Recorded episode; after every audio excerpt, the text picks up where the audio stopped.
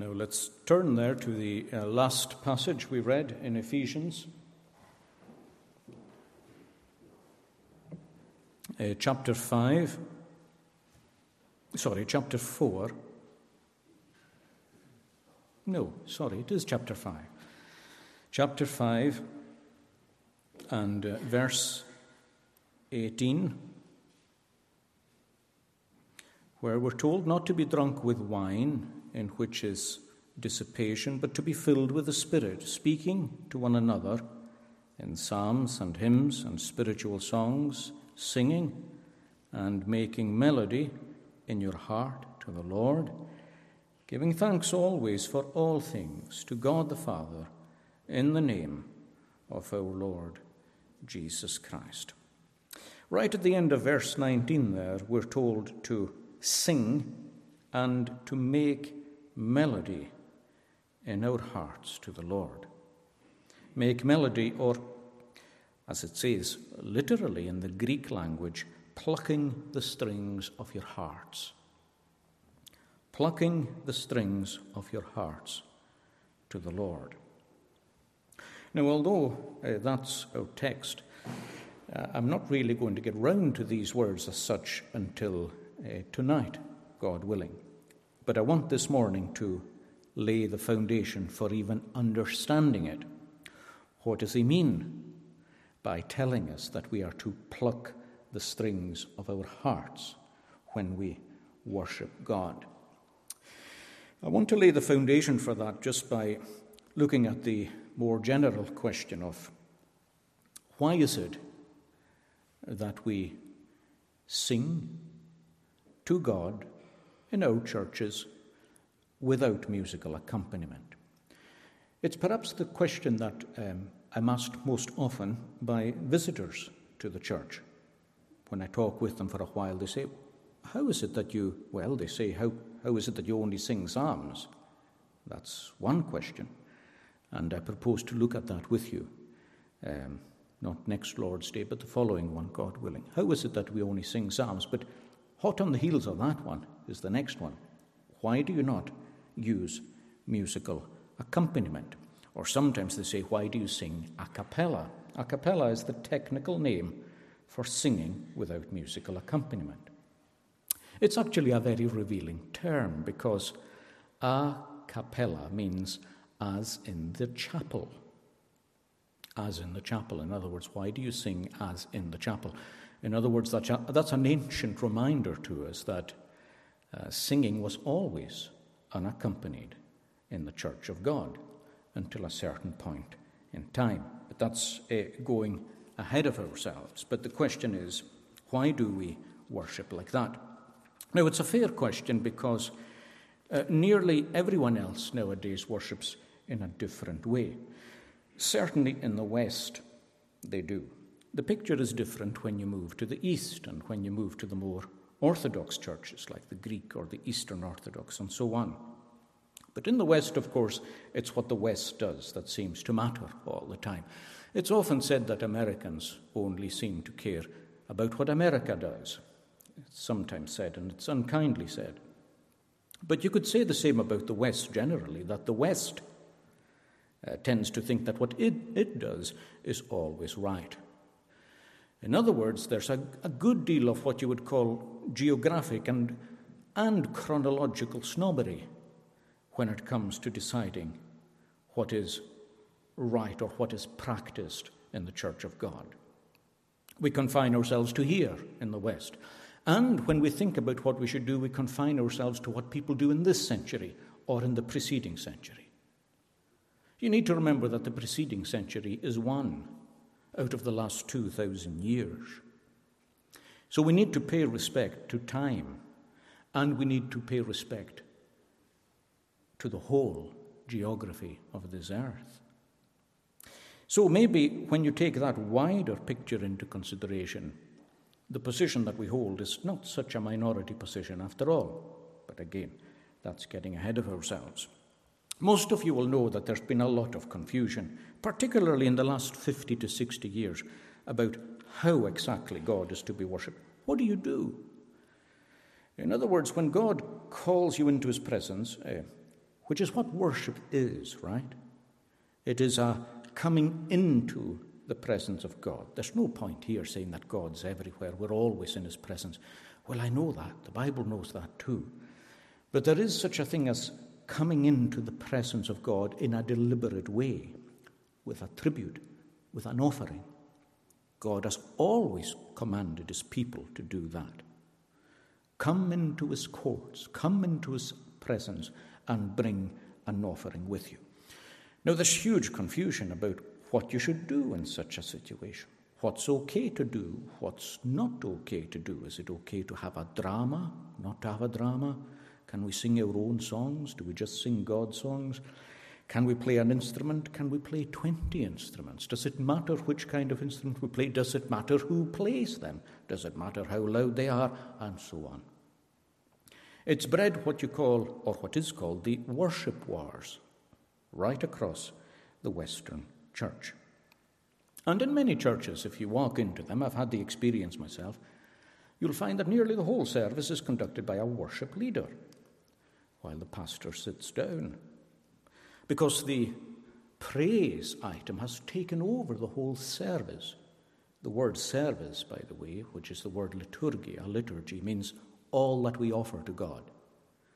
The service here, from the moment I call to worship, when I say, let us worship God, to the minute that I close it with a benediction, that is a service, that is a liturgia, that the whole thing is an offering to God. That's our offering. But the worship leader seems to be in charge of it because the praise item dominates. And as you know, in some churches you can go there and they sing for 50 minutes, and there's a 10 minute address at the end. And of course, you'll find a clash of styles. Some are happy with a piano tinkling in a corner. Others want a lot of noise. Um, some want the music to be more classical, others want it to be rock orientated. And of course, it's a matter of style and taste. And to me, it doesn't matter really how you dress up that argument, it is one of style and taste. I don't see why it's okay for a piano but not okay for an orchestra. I've never understood that. In fact, the last psalm that we sang there is a noisy psalm. It doesn't picture a piano tinkling in a corner at all. It's got cymbals clashing. It's got several instruments listed. So, really, I have little sympathy, to be honest, with people who just want one instrument or two. If your argument is that the Bible allows instruments, well, the same Bible that allows them allows a lot. So you've got to watch that your position on these things is not guided by your culture or guided by your taste, like the instruments that you like. You want a cello, but you don't want a synthesizer. Why? Well, indeed, why? This is the question. Our position, I said a minute ago, is a minority position. Fair enough. Certainly in the West, it is absolutely a minority position. But at the same time, you need to remember something else. When you've got a minority position, you tend to feel that the burden of proof is on you to explain your position, or on me to explain mine. But I never feel the burden of proof when it comes to this particular thing. Neither should you. If someone asks you why you don't worship with musical instruments, you should just go back and say, Why do you do it? The reason that I never feel the burden of proof is, is very simple. To take the content of what we sing itself, now I'm not going to deal with that today at all, but of course, most people sing a wide variety of songs now. But it is a fact that for the first three centuries in the life of the Christian church, everywhere they sang the Psalms. Now, you may say, well, that's just the first three centuries, it's not all that important, but actually it is for reasons that we'll see later. But when it comes to musical accompaniment, it's even more staggering than that because anywhere you went, anywhere you traveled, from the east, um, so you went to Constantinople or you came west into Europe, anywhere you went, no music, for the first 800 years of the church's existence. That's a long time. Even in the 12th century, you would hardly find any church that was singing to musical accompaniment. Not until the 13th century had it become a bit more common. To this day, even the Eastern Orthodox Church does not use musical accompaniment in its worship. The point I'm making there is very simple. the people who use it are the innovators, right? Very plain. For the first thousand years, not there, okay? So if you're bringing it in, you're the one who's changing the matter, right? You are the innovator. And if you are doing anything like that after a thousand years of uniform practice in the church, think about that for a minute. After a thousand years of uniform practice, reaching from the apostles onwards, if you are changing that, you're the one who needs to explain why. In other words, the burden of proof really falls on you. Especially when Jesus said, that the apostles were only to teach and to observe whatever he had commanded them. And of course, as God says elsewhere, we are not to add to that and we are not to take away from it. But having said that, I acknowledge that when you're in a minority position, you need to kind of justify it. So I'm happy to do that. And I want to look with you this morning at what the Bible actually says about worshipping with music.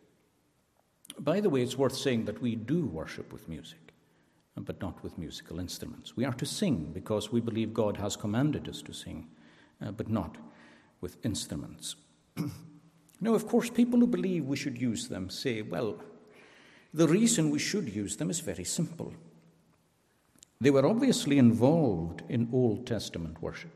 They'll say, we admit it doesn't appear in the New Testament. They don't appear except in the book of Revelation at the end where they're tied to heaven. So we admit we, we don't see them in the New Testament, but we do see them a lot in the Old Testament. And they weren't part of the sacrifices that Jesus abolished. He clearly did abolish them. The music wasn't part of the sacrifices. So we've got no command to stop using them. Surely we just carry on using what God clearly commanded to be used. And as for the fact that the New Testament is silent, well, surely there's a simple reason for that. They're just not mentioned. That's all. The fact that they're not mentioned doesn't mean that we shouldn't use them. Now, that argument may sound plausible enough until you realize that it could be used of a lot of other things. For example, incense was used in the worship of the Old Testament, so was holy oil so was holy bread. So were special vestments that were worn by particular people. You could say, well, because these were not repealed, maybe they have a place in New Covenant worship too. Maybe we should be building tabernacle like structures and worshipping God elaborately with smells and with sounds, just like they used in the Old Testament. Maybe the argument isn't so straightforward after all. Let's see if we can understand it. Let me begin with the silence issue in the New Testament. On the face of it, it's a pretty deafening silence.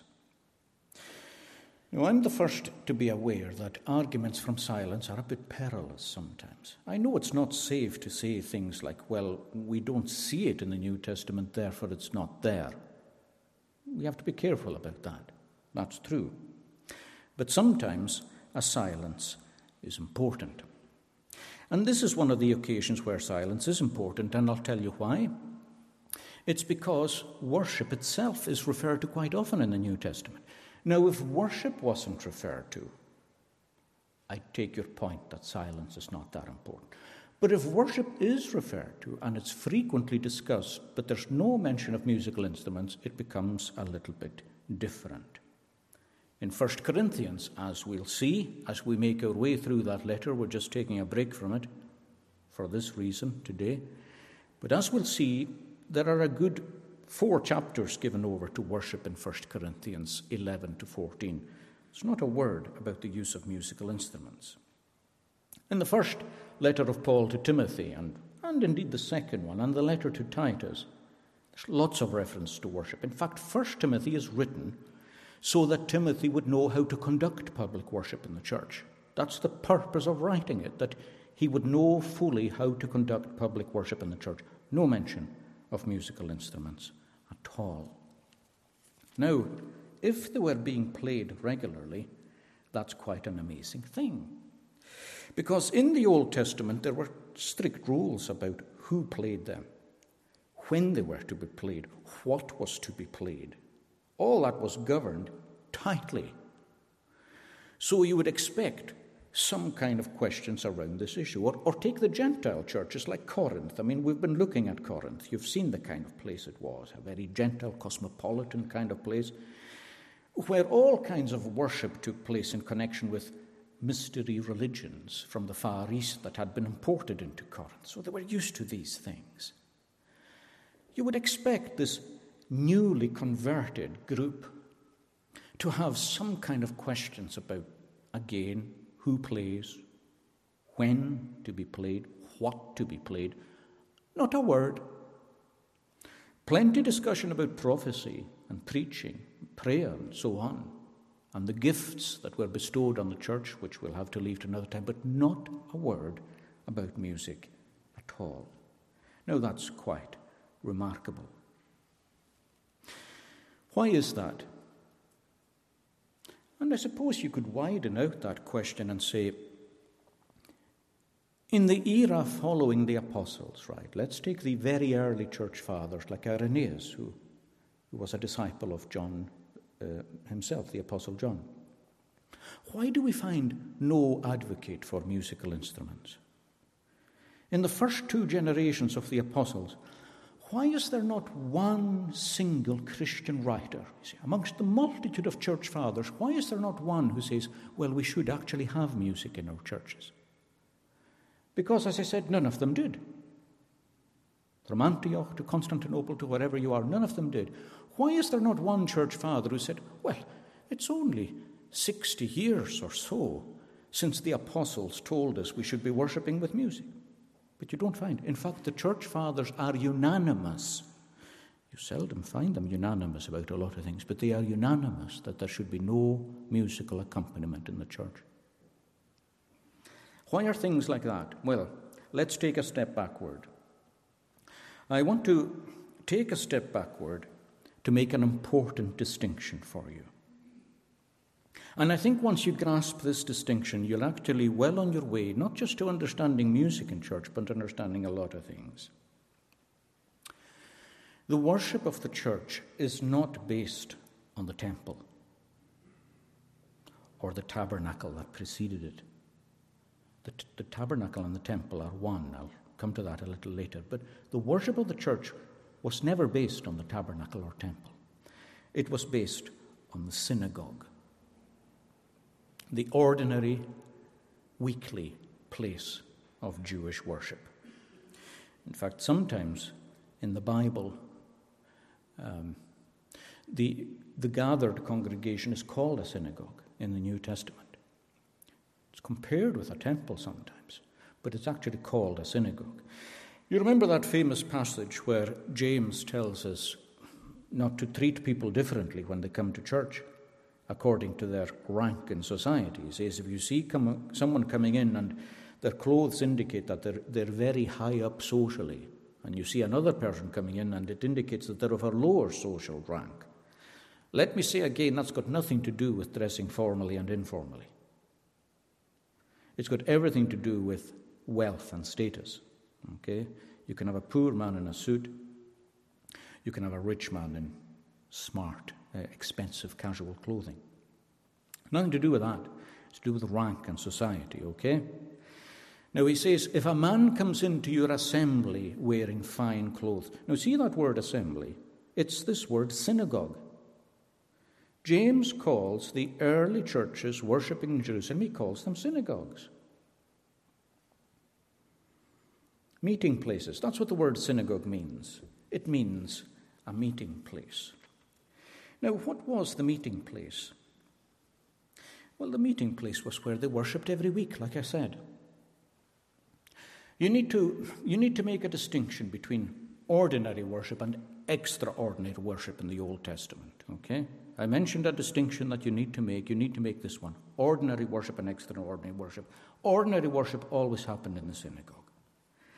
The synagogue was the place where families gathered every Sabbath day. I know there's some people who say that the synagogue never appeared until the exile was over. Well, that's a piece of nonsense. Where do you think people worshipped from week to week? There were synagogues in every village, in every town, and in every city. I mean, a place like Jerusalem had about a hundred, at least, synagogues. I mean, there's one writer who says there were nearly 400, but most people find that hard to believe, but there were at least a hundred synagogues where people attended every Sabbath day. You attended there as families. Now, you would attend there through the week, sometimes for a prayer meeting. You would attend through the week too for teaching, uh, because the school was effectively located inside the synagogue, usually. But first and foremost, it was the place of worship on the Sabbath day. And the worship in the synagogue was a particular form of worship. You'll recognize it if I describe it to you. The people are called to worship they sit in benches, usually, and there is a reading of Scripture. There was a, a little chest containing all the scrolls of God's Word, the law and the prophets. So a scroll would be taken out. You remember how Jesus took out the scroll of Isaiah the prophet and he opened it and he read from Isaiah 61. There was the singing of psalms. The person leading the worship would expound the passage that was read. He would open it out, explaining its meaning and applying its significance. When the service was over, if a priest was present, which was usually so, there would be a blessing pronounced. The furniture was straightforward just benches, a bench at the front where the elders sat, and there was a raised platform where the rabbi, the teacher, would teach the word. You recognize that, yes? You recognize it. Any Presbyterian with a sense of history will recognize that kind of worship. It's identical to our own. The only difference is that the New Testament books are in our Bible along with the Old Testament ones, and that the Messiah they preached as yet to come is a Messiah that we preached as having already come. It's the only difference. First century Jew wouldn't see the difference walking in here. In fact, the old belief that men and women sat separately in the synagogue has recently been dismissed on the basis of newly found evidence that they did not sit separately. So, no difference. No instruments, by the way. In fact, you won't find an instrument in any synagogue until 1810 in Germany. That's a long, long time without them. Yeah? A long, long time without them. 1810 in Germany. And even today, the stricter synagogues don't have them. So that's the ordinary, ordinary weekly Sabbath. So let's say, for the sake of argument, let's say you were a, a little girl in Cana in Galilee. You would have your local synagogue there. And you would go to church with your parents. this is where you would go, to the local synagogue. And you would hear the law and the prophets being preached, Sabbath to Sabbath, the Psalms being sung, and a prayer offered. But second, you had extraordinary worship in the Old Testament. That took place either in the tabernacle or the temple. Now, I mentioned before that these two buildings were one. They are essentially. They had the same kind of furniture. You've got the lampstand, you've got the table with the showbread, you've got the big bronze altar, you've got the golden altar of incense, you've got the Ark of the Covenant inside, you've got the fancy, elaborate curtains, you, you've got the sacrifice, the smoke, all. You've got that in the tabernacle and the temple. The reason the tabernacle was there was because Israel were a wandering people. They were wandering through the wilderness, and the Levites had a quick way that was God given of just packing up the tabernacle and moving on till they settled in the next place and they lifted the tabernacle. Now, when they arrived in the land of promise, the tabernacle gave way to a temple, a building that is permanently located. So that's why I'm saying they're one. The tabernacle's only a tent because they're a wandering people. But once they reach their destination, it's a permanent building. But you'll notice there's only one temple. You don't have hundreds or thousands dotted through the land, you've just got one, centrally located in the heart of Jerusalem. And right away, if you walk inside it, you're struck with the difference. And you think maybe of a 12 year old child who's never been here before because he wasn't actually required. So he's never been here before. And he walks inside, and it's totally unlike any worship experience that he's ever experienced before. The sounds, the smells, the sight. There's a gorgeously robed priesthood with vestments that all have significance from the breastplate to the turban to the plate on the turban. Everything about it. The sweet incense, the overpowering smells of these things, the altars, the holy bread, the sacred curtains, the sacred lampstand, and the slaughtered animals. Never seen anything like this before. And they wouldn't be required to see it except three times a year when they became adults. Just three times a year, that's all. Why was it there at all? Well, I've often used this term to describe it. I think, in a way, it's the best term because God appointed it to be a giant visual aid. It's a giant visual aid of Christ and his work. In other words, before Christ had actually come into this world, uh, God prefigured him and prepared the way for him by instituting a single place of worship where the glory of Christ was unfolded. Right? So you see him in the priesthood, you see him in the breastplate, you see him in the clothing, you see him in the altar, you see him in the sacrifice, you see him in the golden altar, you smell him in the incense. You see him in the Ark of the Covenant, in the Shekinah glory. All these things speak of Christ. You see him in the lampstand. You taste him in the holy bread.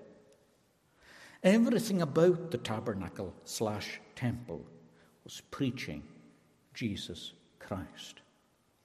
And most of it was done for you. You observed it a giant visual aid three times a year. Now, I hope you're beginning to see right away the difference between ordinary, weekly, yearly worship in the synagogue and a special, occasional treat to the temple where the Messiah was brought powerfully before them. Now, the fact of the matter is that the music appears in the temple. It does not appear in the synagogue. That leads us to the assumption, right? Just now it's only assumption, but it's a strong assumption. It leads us to the assumption that music has something to do with types, ceremonies, something typological, it's got something to do, after all, with priesthood, with sacrifice. It doesn't have to do with what's permanent and regular. It's got something to do with what's temporary, special, and extraordinary. Now, from there, I think the best way to move forward is like this. I want to look first of all with you at music in the tabernacle and temple. What was it like? Again, who played it? When? Why? And once we have a good look at that, let's see if we're in a place to understand why there's no music in the New Testament church and why, for a good 10 centuries, there's no worship in the New Covenant church at all. I'll just make a start on that for the rest of our time today, just for a short while, but I'll leave the bulk of it until tonight. So let's begin with the tabernacle and the temple. God gave detailed plans for both. God told Moses to build the temple according to the pattern that he would receive in the mount. Now, you'll remember that Moses was brought up to Mount Sinai by God. And uh, God gave Moses, of course, all the commandments that are given us in the Old Covenant. And as well as giving us these commandments, which include the Ten Commandments and so on, he also gave special instructions for a special building of worship. Not an ordinary place of worship, but an extraordinary place of worship. And he told him to make sure that he built it exactly according to the pattern that was given him on the Mount. I want you to notice, by the way, at every point where God is prescribing his worship, that he's extremely jealous about it. That's one of the first lessons you learn in the Bible. It's a few months back now, it's probably the best part of a year since we saw Cain and Abel coming to worship God at the entrance to the Garden of Eden. At the entrance of the Garden of Eden, uh, God's presence was there. Uh, cherubim and a flaming sword that turned every way, a representation of God in his judgment. Cain and Abel came into that presence of God. Abel, you'll remember, brought the sacrifice that God had required of him. Cain brought a good one, but not the one that God had required. Looked good, it's costly, but not the one that God asked for. God rejected Cain and he rejected his sacrifice. From then on, right down through the Bible, throughout history, we have periodic reminders that you come to me on my terms, not on your own. I am the King of kings and the Lord of lords, and you don't decide what tribute you bring. You don't decide the covenantal offering. I dictate what the covenantal offering is. And I declare what is acceptable to me and what is not in worship. Perhaps the most powerful reminder of it was actually on the very day that the tabernacle was first consecrated. And uh, Aaron's two sons, Nadab and Abihu, gorgeously clothed in their priestly clothing, uh, for the very first time took fire to offer it on the incense, and God struck them both dead because they had not taken the fire from where God told them to take the fire from. And they buried them that day, and there was to be no lamentation, no public lamentation that day. Because the decisive lesson to be learned at the beginning of things, see, very often God comes at the beginning of a thing. The decisive lesson to be learned at the beginning was that I must be held in reverence by all who approach me, says the Lord. You can look up that text in Leviticus chapter 10. I must be held in reverence by all who approach me, says the Lord. In other words, on my terms and in my way. That's why we don't dare add to our own liturgy today anything that God hasn't actually asked us to do. So if you say, for example, why don't we have a dramatic sketch at the front here showing how Samson killed a lion or something like that? Well, I'm not saying that there might not be a place where you could have children doing such a thing, but that place is not in a worship assembly. It's no part of a liturgy. It is no part of what God has offered us to do as a service to Himself, right? That's the answer all the time. Has God asked for it? If not, we don't offer it. We don't offer it.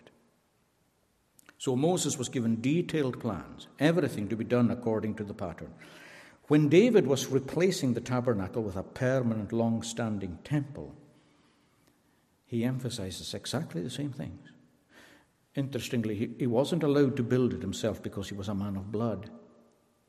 He was a soldier. Now, his son Solomon was not a soldier. Solomon never fought a battle in his life. I think there's a typological reason for that. He is uh, Solomon, Shalom.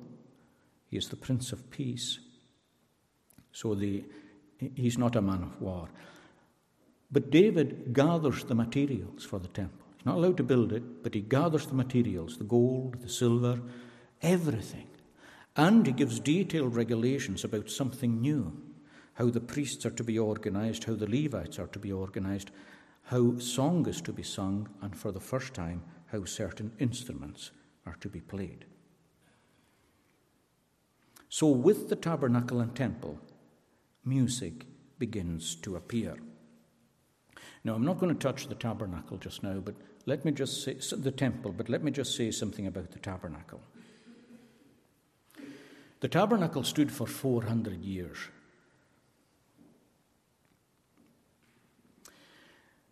There was only one instrument connected with it.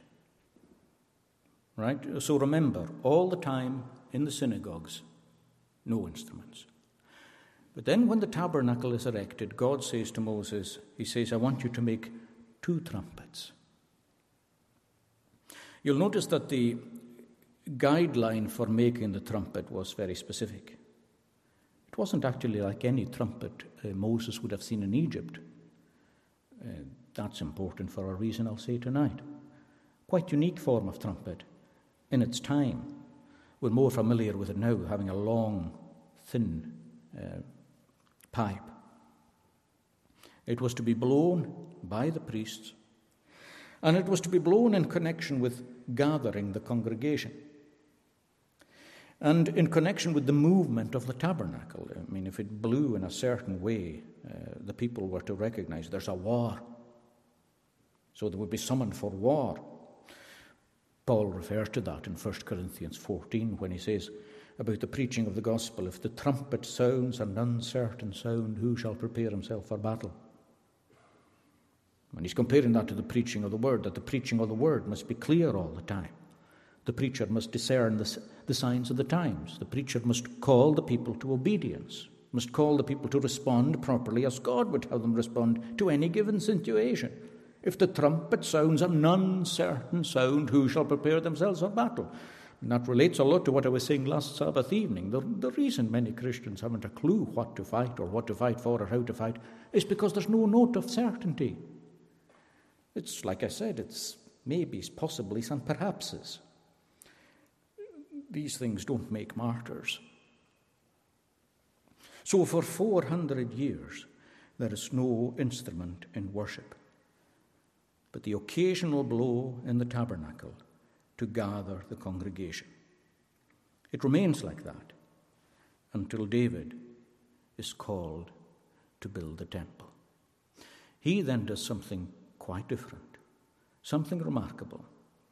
He invents instruments and he appoints them for a special use. All that is clearing the way to get to our text, which is telling us that under the new covenant, as Hebrews puts it, we offer the calves of our lips. That's our sacrifice. And as we're told here in Ephesians, that we pluck the strings of our hearts. I'll pick this up tonight. Let us pray.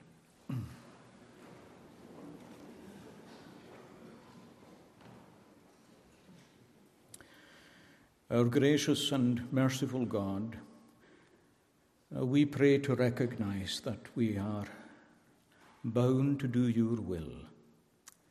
But we pray never to see that as a burden, but rather as something that we are privileged to do. We are told under the prophecy of Isaiah that the angels in heaven uh, veil their faces in your presence and that they are always ready to serve. And we pray that that would be true of ourselves. And that our question would always be the question that Saul of Tarsus had when he was converted Lord, what will you have me to do? And when worship is becoming more and more confused and chaotic, we pray that you would work in people's hearts, that they would ask more fundamental questions. Instead of asking what might please ourselves or what might please the Lord or what might please other people, we pray to ask what you require of us under the terms of the new covenant. In these things, O Lord, reform us and give us grace to reform ourselves and with kindness and charity to seek to reform others too even as in many things we ourselves may need reformation.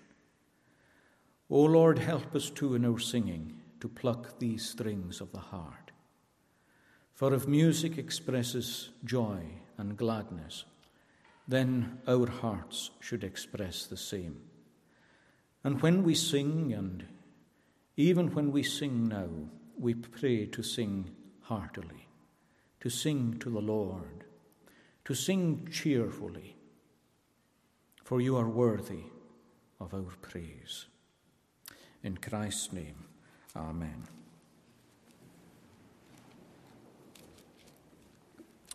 Our last psalm is Psalm 43 on page 264.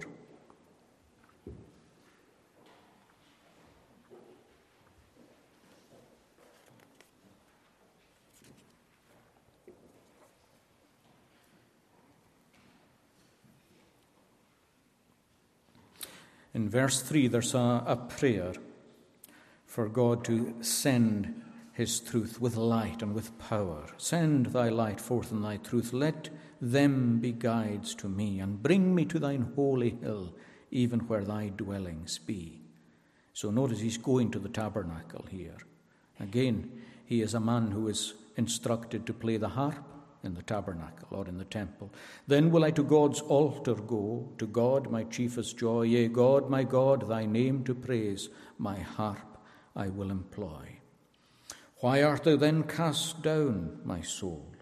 What should discourage thee, and why with vexing thoughts art thou disquieted in me? Still trust in God. For him to praise good cause I yet shall have. Of my countenance is the health, my God that doth me save. We'll stand to sing these last four stanzas to the praise of God.